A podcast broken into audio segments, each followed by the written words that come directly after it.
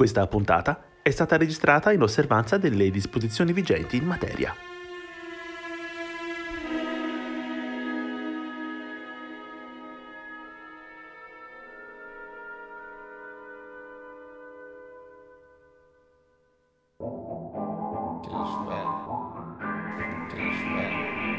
Da ognuno il suo studio va ora in onda. Non siamo stati noi. Programma musicale a cura di Arcadio Baracchi e Jacopo Fallani. E benvenuti a una nuova puntata di Non siamo stati noi. Una trasmissione spiega come niente si crea, nulla si distrugge, ma Tutto si elabora da Mozart e Sonic Youth, a cura in compagnia di Jacopo Fallani e Arcadio Baracchi. Dal vivo sono molto meglio. Paola Minaccioni. Star time! And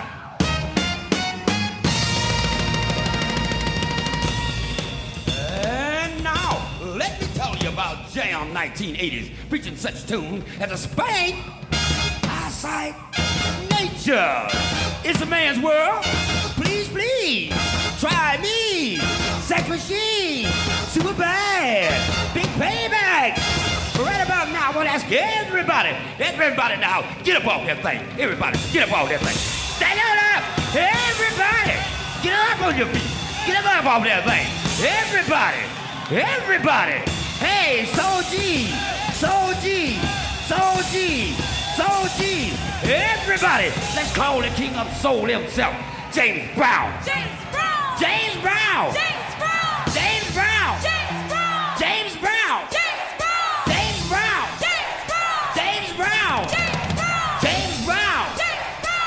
E con una delle fantasmagoriche introduzioni al live tipici, tipiche dei concerti del grande James Brown, questa puntata Non siamo stati noi di oggi parla della musica dal vivo, perché a quanto pare stiamo per eh, comin- ricominciare a gustare spettacoli dal vivo in teatro e in tante altre situazioni. Come sapete in giro per il mondo si stanno sperimentando questa specie di mini kermesse senza mascherine, con i tamponi, senza tamponi, insomma per vedere se possiamo eh, continuare, ritornare ad ammucchiarci negli spettacoli dal vivo. Qualche teatro ha aperto la nuova stagione concertistica sinfonica anche se con poco pubblico, cosa che chiaramente non può fare altro che vederci molto molto lieti. Questo insomma per dare per un certo senso per ricordarci un po' com'era quando andavamo a ascoltare la musica dal vivo, cosa che per gli amanti della musica è ovviamente fondamentale e anche per essere ogni tanto un minimo speranzosi per un podcast, una trasmissione chiamata come volete, che di solito fa della morte e della malattia una delle sue cifre stilistiche.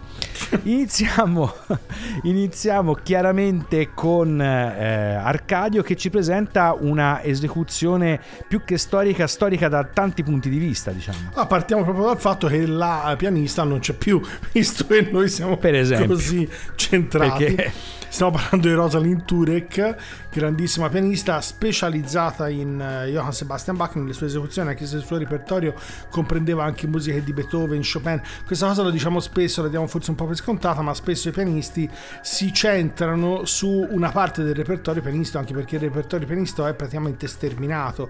Per cui, E salvo perché i pianisti poi casi- sono ottusi, diciamo. Esatto, salvo rari casi, che- modello Pollini e pochi altri, anche lo stesso Arturo Betti Michelangelo che sembra avesse veramente un repertorio incredibile, poi alla fine insomma a livello esecutivo in pubblico eh, aveva centrato insomma la, la sua attività su alcuni, alcuni brani in particolare per cui aveva quelle 4, 5, 6 ore di repertorio, poi in realtà sicuramente ne aveva assolutamente molto di più, ma si era centrata lì.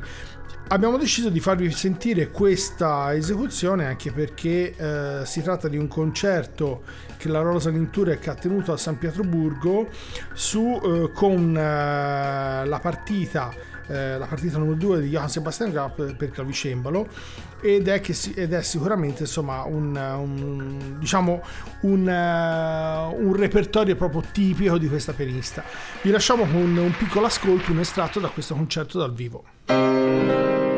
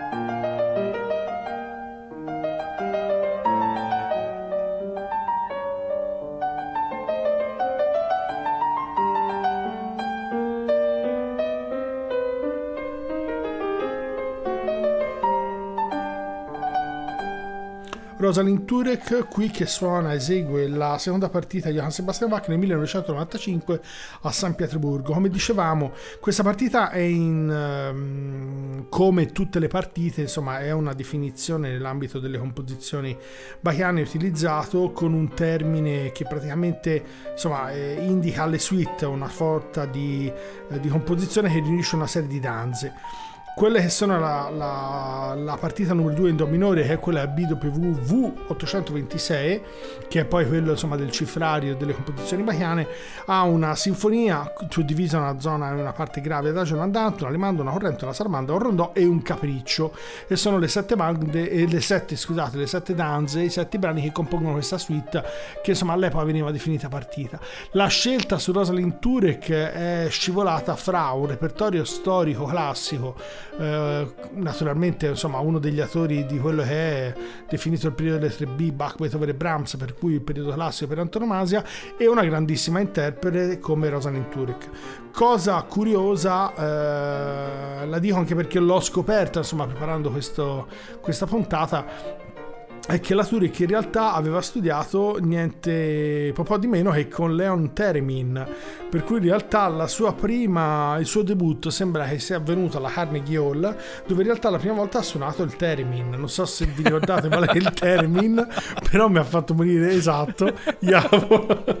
È rimasto anche lui colpito perché È immaginate che fantastico. Perché praticamente una delle più grandi pianiste di quella è insomma la, la discografia e il, insomma il mondo delle esecuzioni bachiane eh, una, insomma, una pianista nata nel 13 morta nel, nel 2003 che insomma stiamo parlando dell'ultima eh, esecuzione vi stiamo facendo sentire nel 95 e ha debuttato come prima volta alla Carnegie Hall di New York con il theremin il theremin è quello strumento elettronico che fa quei suoni avvicinando allontanando la mano ce ne sono di varie tipologie e forme però insomma è uno strumento completamente diverso di, un- di una matrice principalmente pop o per musica elettronica dopo gli anni 40-50 ma O anche per fare che i vedere- suoni mostruosi, i suoni spaventosi nei film dell'orrore. Esatto, esatto. Ma ha ben poco a che vedere insomma, con quello che è la classica tradizione ovviamente del, eh, insomma, del pianista classico e del repertorio bachiano.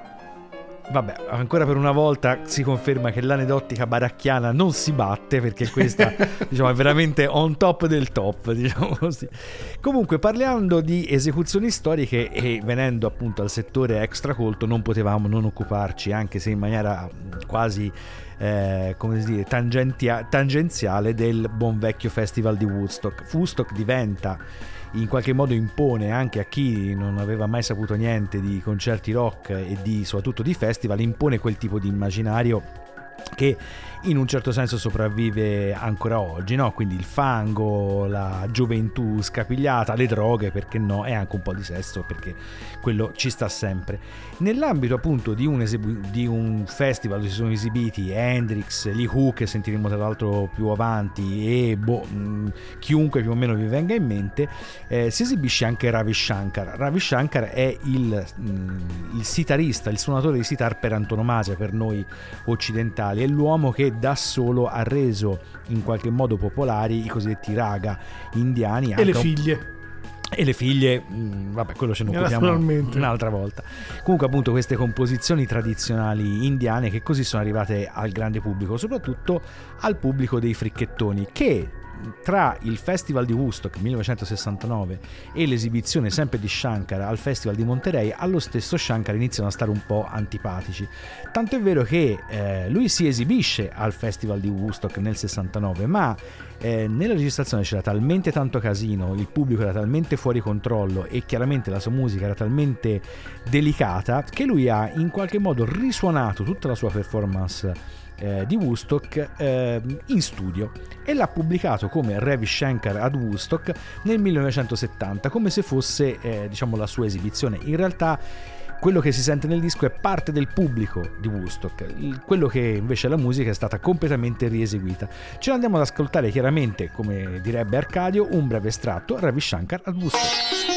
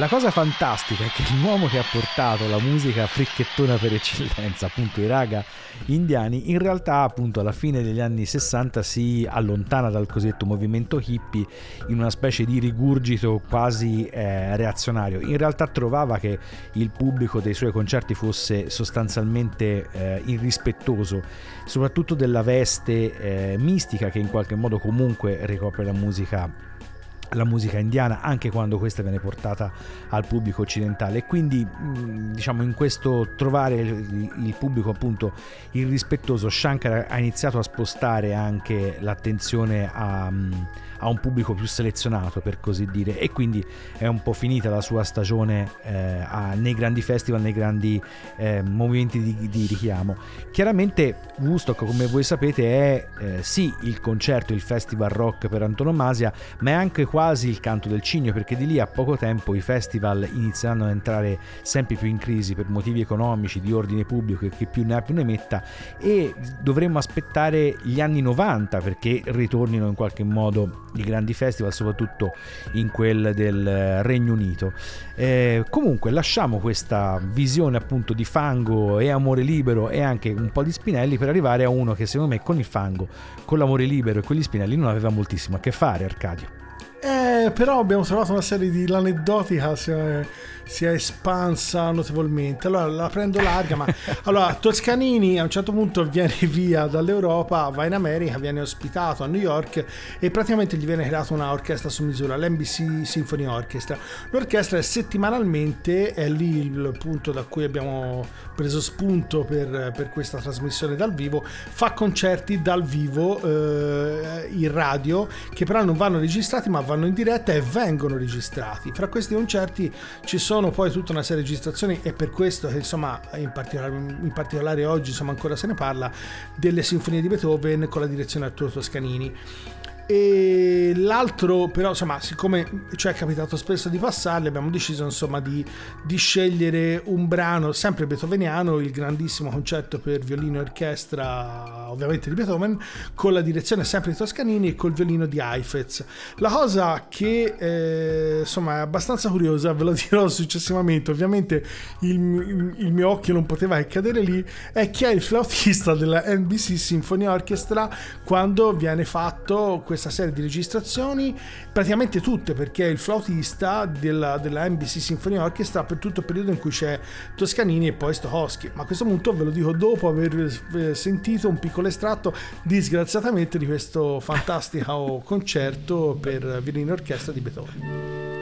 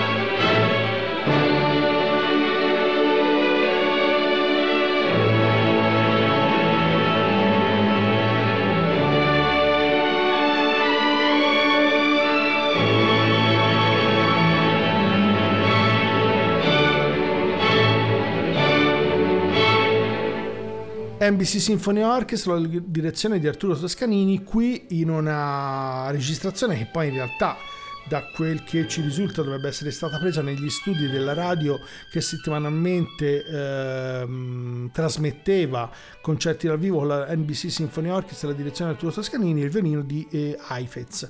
Allora, la cosa ovviamente l'occhio non mi poteva cadere lì, di tutti i nomi che naturalmente ci sono all'interno, sono rimasto colpito dai flautisti perché in particolare ce ne sono tre e cioè uno si chiama Porrenzi, Arthur Lora, ok, ma il primo è Carmine Coppola, che in Eh, realtà è il, è il padre di Francis Ford Coppola, che Accidenti. praticamente... Esatto, che praticamente insomma è, è il primo che in realtà viene via, è questa tradizione di flautisti che vengono via dall'Italia e che poi alla fine perché insomma in realtà anche lui è lui che insomma viene via da un paesino vicino a Matera e si trasferisce poi in America. E questo è già successo. Infatti sarei curioso di sapere se storicamente c'è un altro collegamento con un altro flautista in realtà della Basilicata che è primo flauto della New York Philharmonic Orchestra nel 1907 insieme a Mahler e che prende la sua navetta prende va laggiù e praticamente insomma dalla banda di un paesino vicino a Potenza diventa primo flauto nella New York Philharmonic Orchestra. Mi faceva, come dire, specie perché poi in realtà eh, la, la band Rooney, il, il band leader eh, si chiama in realtà Robert Schwarzman, ma in realtà è un, uno dei nipoti di Coppola che ha preso sembra anche il cognome del, del nonno insomma in onore del nonno che era flautista e che ha scritto parte anche di alcune parti musicali del padrino Vabbè, storia bellissima, ma aspettavo anche qui spuntasse un Teremin, ma sono rimasto deluso purtroppo, anche se insomma, di ciccia c'era comunque tantissima, eh, devo dire la verità. Beh, molto bella appunto questa storia, ma eh, non, non voglio certo entrare in gara perché chiaramente con tutta questa reminiscenza di addirittura cinematografica non si può eh, andarsi a scontrare. Però insomma quello che vi sto per presentare è sicuramente uno dei dischi più belli della storia della musica in generale e sicuramente del jazz. Il disco è Live at the Village Vanguard di eh, John Coltrane. Il brano che ci, andremo ad ascoltare è Spiritual eh, ed è forse il brano tra virgolette più, con- tra virgolette, più controverso eh, di tutto l'album. Oltre a Coltrane, McCoy Tyner al pianoforte, Reggie Workman al contrabbasso, Jimmy Carlson eh, al, scusate, all'altro contrabbasso ed Elvin Jones, in questo brano appare anche il grande Eric Dolphy al clarinetto basso. E il brano in sé per sé è una specie di, riab- eh, di rielaborazione in senso molto eh, molto ampio di un classico della musica spiritual che è Nobody Knows the Trouble I've Seen. Quindi eh, diciamo, è un brano che ha sì una sua valenza spirituale ma anche una sua valenza quasi politica, visto che il disco esce nel 1962 e ormai eh, i tumulti, diciamo così, quantomeno ancora politici eh, che riguardano le questioni appunto degli afroamericani negli Stati Uniti sono in pieno fermento e quindi è chiaro che questo disco, oltre ad essere un disco musicalmente bellissimo, si inserisce anche in questa grande tradizione. E da questo punto di vista non è il classico eh, album dal vivo come avremo modo di magari di discutere più avanti, è eh, una testimonianza di quello che eh, Coltrane poteva essere musicalmente. Il disco viene registrato attraverso tre set appunto al classico club Village Vanguard e ehm, i brani che finiscono nell'album sono diciamo le migliori esecuzioni di queste tre serate.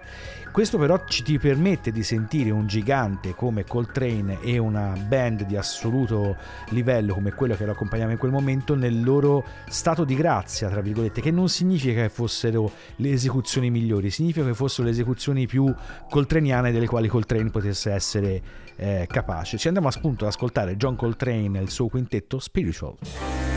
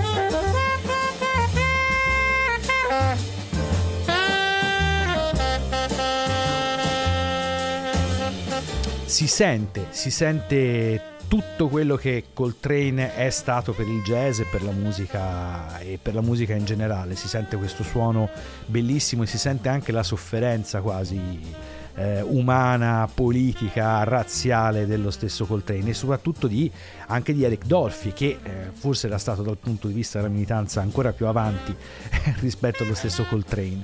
Eh, dicevamo appunto prima dei dischi dal vivo, alcuni eh, musicisti, cito un nome solo a caso, i Deep Purple, devono buonissima parte della propria eh, fama proprio a un disco dal vivo. Perché? Perché il disco dal vivo raccoglieva un po' il meglio della produzione di un artista, no? Eh, spesso erano doppi, per, specialmente negli anni 70 e 80, eh, presentavano il meglio del, del repertorio dell'artista e eh, magari grandi esecuzioni fatte in maniera appunto puntuale eh, perché sapevano che sarebbero finite in un disco.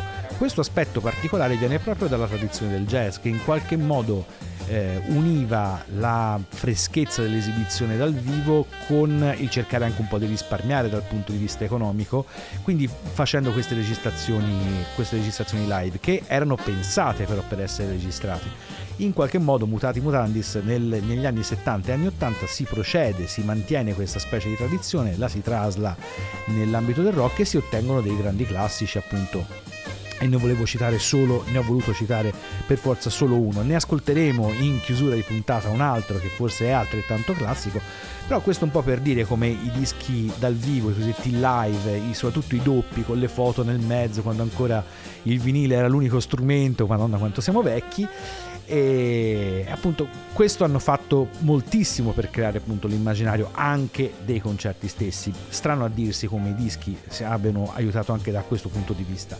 Ma ci andiamo ad ascoltare a questo punto visto che eh, siamo vecchi ma siamo comunque consci delle tecnologie che avanzano spostiamo un po' ehm, spostiamo un po' il mirino verso qualcosa di un po' più attuale diciamo. Ci siamo indirizzati verso gli streaming ovviamente con quello che sta accadendo ed è successo ormai è un anno che siamo in questo bailame, definiamolo così, ovviamente il tentativo di eh, mantenere un po' di attività artistica si è, si è, mosso su più fronti. Lo streaming è stato sicuramente uno dei più interessanti, anche di quelli più possibili, e YouTube ha offerto varie possibilità e cercando di trovare qualcosa di più attuale, panorama italiano, europeo, a parte quello tedesco francese, soprattutto tedesco, offre poco di contemporaneo, quello italiano non ne parliamo, ci siamo rivolti all'ambito americano e abbiamo trovato eh, quello che peraltro è un'autrice molto giovane perché in realtà è del 1984, che nell'ambito compositivo è praticamente una, una ragazzina diremmo, si chiama Hannah Candles e il suo brano che in realtà è stato tutto inserito una sorta di indicazione in uno spirito beethoveniano, probabilmente con riferimento al, alla nona sinfonia beethoveniana, eh, ovviamente all'inno alla gioia, a questa idea insomma di, di pace universale, di amore ovviamente fra tutti gli uomini, lei in realtà ha preso spunto da quello che è il famoso romanzo Invisible Man di Ralph Ellison, quello che poi racconta ovviamente tutto quello che c'è prima eh, poi sul termine prima ognuno ovviamente faccia le sue valutazioni eh, del, della, dire, della, vita degli, eh, degli, afroamericani in America prima diciamo che la segregazione insomma finisse. Il, eh, il brano è prettamente contemporaneo in realtà è un piccolo estratto non abbiamo trovato niente di più perché probabilmente insomma ancora non è stato integralmente pubblicato. Qui è eseguito con la Boston Symphony Orchestra e fa parte di una serata in realtà dove c'era sia la, la sinfonia eroica di Beethoven sia questa composizione entrambi con la direzione di Andris Nelsons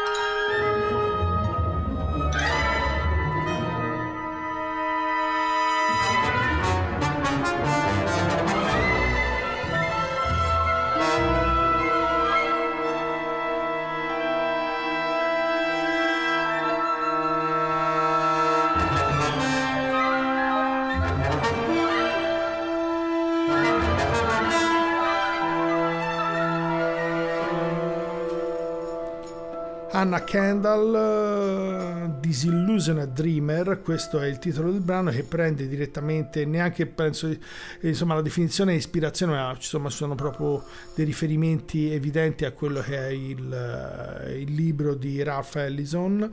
E ovviamente insomma eh, rientriamo in quella che è un po' anche la chiamiamola corrente eh, che ora in Italia, insomma, forché casi rari, è abbastanza in difficoltà, di compositori e di composizioni che possono ovviamente avere una relazione diretta con l'attualità e essere realmente collegate a quello che è ovviamente la, la contingenza o quello che perlomeno è un passato storico non troppo lontano.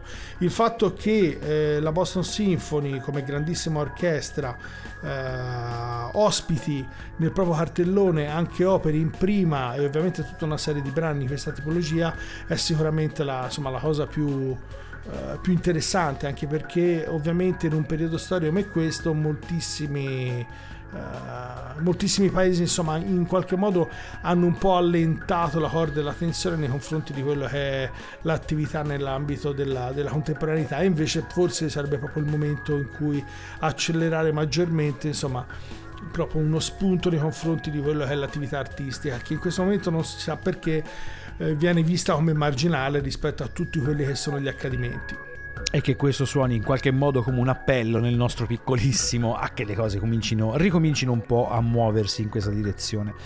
Chiaramente nello streaming che ci siamo puppati, mi verrebbe da dire, in questo ultimo anno ci sono state delle cose molto interessanti e anche moltissime cose terribili. Eh, per esempio, noti chitarristi di grandi rock band del passato che suonavano eh, pezzi loro molto famosi, magari registrati con la chitarra scordata e con il, il, eh, il microfono del cellulare. Insomma, c'è stato un po' di tutto, però diciamo alcune eh, eccellenze in un certo senso si possono comunque trovare. Quello che eh, ci piace farvi ascoltare stasera è un brano estratto da un disco uscito quest'anno, nel 2021, che per noi è una specie di totale fuor d'opera, però eh, colto in una dimensione live. Il gruppo sono i Mogwai, l'album è As the Love Continues, che è uno dei dischi più belli secondo me di Mogwai e sicuramente uno dei dischi più interessanti eh, degli, di, di questo anno così particolare, ma l'esibizione dal vivo è stata registrata per la eh, radio pubblica di Seattle KEXP FM ovviamente. Questa eh, radio ha pubblicato soprattutto attraverso YouTube una serie di concerti di artisti, noi abbiamo preso Mogui perché appunto il loro disco ci sembra particolarmente interessante, ma ne trovate di parecchi altri che si, eh, sono live molto curati, ricordano in qualche modo anche degli altri famosi live, quelli prodotti da BBC che si chiamavano eh, Live from the Basement, il più famoso forse è quello di Radiohead, che sono particolarmente interessanti se vi piace ovviamente la musica perché non c'è tanta cura, cioè c'è una, una discreta cura diciamo della parte così scenografica, ma il suono, la qualità dell'audio è assolutamente eh, assolutamente rimarchevole. Questo appunto dopo averci aver dovuto sopportare degli streaming di qualità veramente pessima è francamente un, eh, un sospiro di sollievo veramente molto profondo. Ci andiamo a ascoltare con questo Richie Sacramento Mogwai.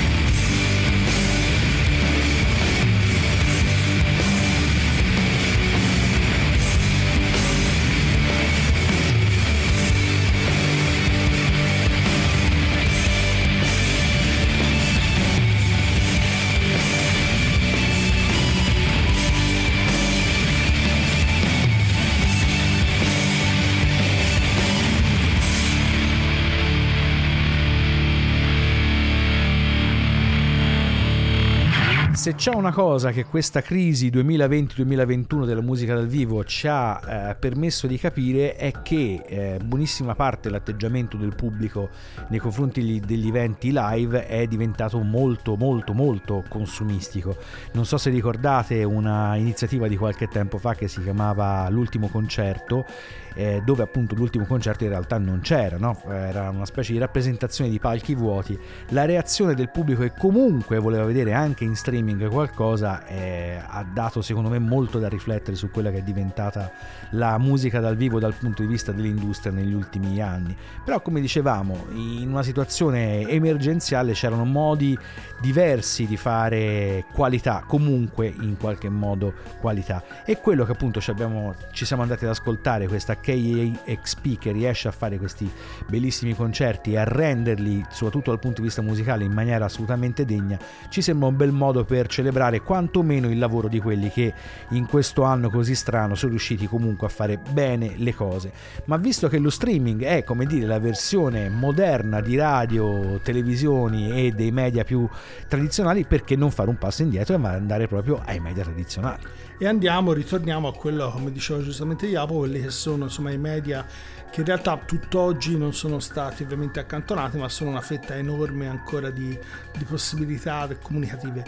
Abbiamo fatto un riferimento proprio a alcuni dischi, in particolare uno che è uscito eh, lo scorso anno con la Brilliant e in realtà è un autore che passiamo abbastanza raramente perché è un, autore compositore di quello che è chiamato come periodo del classicismo per cui il, uh, un periodo in qualche modo uh, c'è, c'è ovviamente una sorta di uh, come si può dire di, di, definizione un po' leggermente negativa rispetto a quello che è il concetto di classico. Anche perché fondamentalmente è un periodo che si colloca fra il periodo barocco e quello romantico e in qualche modo vede tutta una serie di stilemi un pochino più fra virgolette stereotipati. Questo non vuol dire naturalmente che non si scelgono in quest'ambito compositori di grandissima qualità. Noi abbiamo scelto eh, un, un disco che praticamente lo scorso anno è stato presentato è uscito in radio ed è uno dei mezzi che tutt'oggi insomma permette anche se non, insomma, non come ai tempi di Oscar Peterson di lanciarsi in una nuova carriera però sicuramente di permettere di fare una, una grande diffusione vi facciamo sentire praticamente un piccolo estratto di quelli che sono i trio per archi di Karl Dieters von Dittersdorf ce l'ho fatta addirittura a dirlo di questo sono fortemente sorpreso. Bravo bravissimo. In un disco che si chiama Divertimenti viennesi della Brilliant e vi diremo dopo l'ascolto eh, i membri del trio.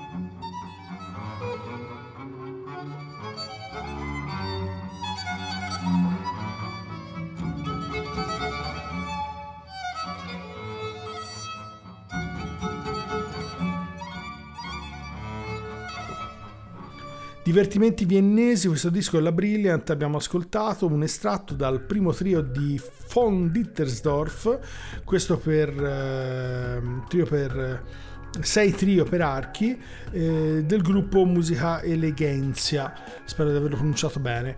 Si tratta ovviamente di composizioni di stampo classicista, cioè quel periodo che fondamentalmente va eh, fra il barocco e il romanticismo e von Dittersdorf sicuramente è un, eh, è un, autore dire, di riferimento di questo periodo.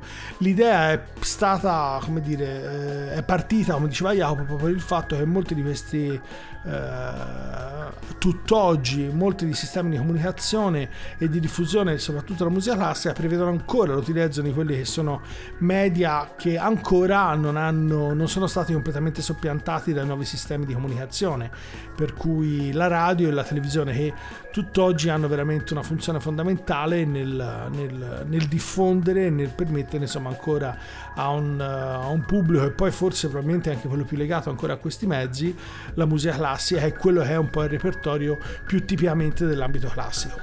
E chiaramente venendo a parlare di eh, media classici per la musica, il media più classico di tutti probabilmente è la radio, anche perché è lì che la musica in qualche modo arriva nelle case della maggior parte di, di, di noi di noi che siamo nati in un'epoca in cui appunto eh, internet mm, diciamo non era neanche nella mente degli inventori.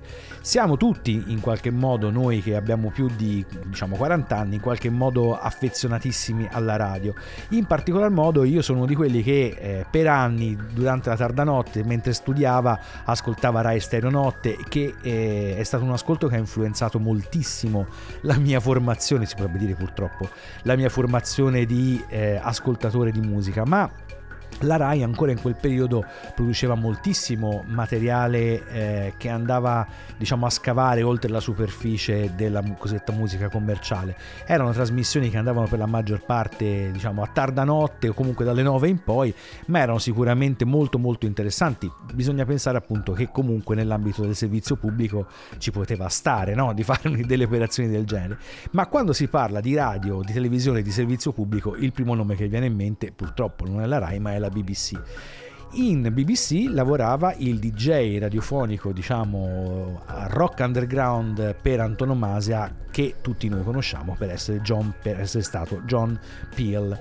John Peel nel 1994 invita un gruppo catanese, UZ, a esibirsi nella sua trasmissione. Allora, mettiamola così, se non sapete chi è John Peel questa cosa non vi dice molto, ma se sapete chi è John Peel sapete che il suo era un marchio di qualità eh, imprescindibile. Diciamo, se John Peel ti invitava nella sua trasmissione, ti invitava negli studi della BBC a registrare qualche pezzo e poi li mandava in onda significa che insomma la tua la potevi dire in qualche modo. Quindi figurarsi per una band non solo italiana ma addirittura siciliana con tutte le difficoltà che questo poteva significare nel 1994 andarsene a Londra a registrare appunto una quella che si chiamava appunto una Peel Session. Quello che ci andiamo ad ascoltare è proprio un estratto dalla Peel Session di UZ l'anno di grazia 1994 il brano si intitola Spread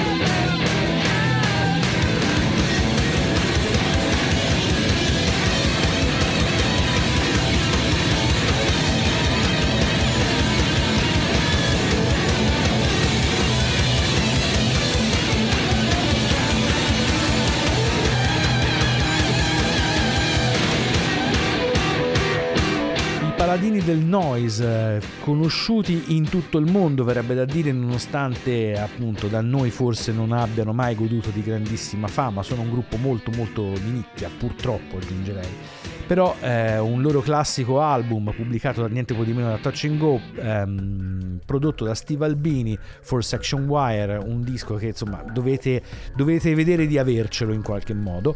E eh, l'altra appunto particolarità la loro partecipazione a questa Peel Session sempre nel 1994, come dicevamo, e eh, che coglie appunto la grandezza eh, del quartetto catanese estremamente energico, estremamente interessante, una delle migliori eh, sezioni ritmiche che l'Italia abbia mai visto, secondo me. Ehm, era questa una delle caratteristiche appunto delle Peel Session, cioè la capacità di eh, far vedere i gruppi per come realmente erano. E le session venivano registrate a Maida Vale, che è il classico stabilimento della BBC dove ci sono ben sette studi di registrazione, la tecnologia all'avanguardia, tutto molto figo, bene, però le cose fatte in maniera seria. Quindi i gruppi venivano messi dentro, venivano, l'esecuzione era chiaramente senza nessun tipo di overdub e quello che poi veniva trasmesso era quello che realmente avevi suonato. E questo chiaramente non può altro che farci eh, piacere. Se vi piace andare a vedere un po' come gli altri gli altri nel mondo fanno la radio o la televisione quando si tratta di musica, se non lo conoscete andatevi a cercare degli estratti da Austin City Limits, che è un classico della, della televisione statunitense, appunto musica dal vivo registrata dagli anni 70 ad oggi con nomi molto molto interessanti e concerti molto molto godibili. Ma a questo punto la puntata non siamo stati noi dedicata alla musica dal vivo volge al termine, perché non rivolgersi a un uomo di eh, straordinario intelletto, verrebbe così da dire, comunque sicuramente un tizio, come dire, controverso, per avere un parere, diciamo così, un allure. Il contributo ci è letto come al solito da Arcadio. Nel 1897 egli presentò a Roma un concerto al quale era presente, oltre alla regina Margherita, notoriamente interessata al repertorio musicale italiano antico, anche D'Annunzio. A quella circostanza si fa risalire l'inizio della loro durevole amicizia, che coinvolse anche Leonora Duse, presente a quello stesso evento, e di Lee Dolmesh, seconda moglie del musicologo. La fascinazione fu reciproca. Il musicista ammirava l'impareggiabile abilità immaginifica del poeta, il quale a sua volta era attratto dalle risonanze vagamente esotiche di repertori desueti ed elitari. L'ascolto e la graduale scoperta dei tesori musicali dell'Italia del passato da un lato costituivano una vera rivelazione per il poeta, dall'altro ben rientravano in quell'aspirazione a una vita elegante, perfetta ed estrema, dipinta nella finzione letteraria, ma cercata anche nella quotidianità. Tracce eloquenti di tale sensibilità sono disseminate tra l'altro nel caltreggio fra D'Annunzio e lo stesso Dolmesh. Spero che vogliate suonare per me e per il mio amico Primoli, oltre che per la signora Duse, che vi attende con impazienza. Un po' di quella suave musica in un ambiente segreto e tiepido coi vostri rari strumenti. Allora, oggi copriamo sia lo streaming che la cancel culture, diciamo così, perché questo che cos'era Arcadio? Cosa c'hai appena letto? In realtà, eh, perché praticamente sono gli scritti fra Dolmesh e D'Annunzio, tratti in realtà da una pubblicazione della Besutti, una musicologa, e la, le, come dire, l'interesse è colto proprio l'idea del ritorno alla musica dal vivo e contemporaneamente per un repertorio storico, perché abbiamo parlato anche insomma della, dei primi, delle prime incisioni, delle incisioni storiche, dei primi mezzi di comunicazione che eh, come dire, permettevano una diffusione delle musiche dal vivo anche in epoche dove insomma eh, molto distanti da un'epoca digitale come la nostra. Dolmesh, per chi non ce l'avesse presente, è praticamente uno dei primi grandi ricercatori della musica antica e dà vita, ovviamente da, da buon inglese, a tutto un filone enorme che poi sarà quello degli strumenti eh, che noi, insomma, in ambito musicale viene definito gli strumenti antichi, originali, per l'esecuzione di musiche e eh, per la ricerca anche di musiche e compositori ovviamente di epoche passate che ovviamente con gli strumenti moderni un po' sono stati o persi o la cui eseguibilità ovviamente insomma è, è cambiata fortemente. E d'annunzio se invece non lo conoscete non andate neanche a, a informarvi diciamo. Restate Esatto, nel facciamo dubbio. mm, so cose di Istria, Dalmazia, cose del genere. insomma. Comunque, questa puntata non siamo stati noi dedicata appunto alla musica dal vivo volge al termine e chiudiamo, come dicevamo prima, con un classico di un gruppo eh, storico classico, appunto, di nuovo la ripetizione come The Who, il loro album dal vivo più classico, di nuovo, è Live at Leeds, ci andiamo ad ascoltare, ci andremo ad ascoltare I Can't Explain, forse la sua versione più bella, sicuramente la sua versione più fracassona. Per questa puntata non siamo stati noi, è tutto, vi salutano Jacopo Fallani Arcadio Baracchi, e ricordate che se quello che avete ascoltato questa volta vi fosse sembrato particolarmente strano, ovviamente come al solito non siamo stati noi.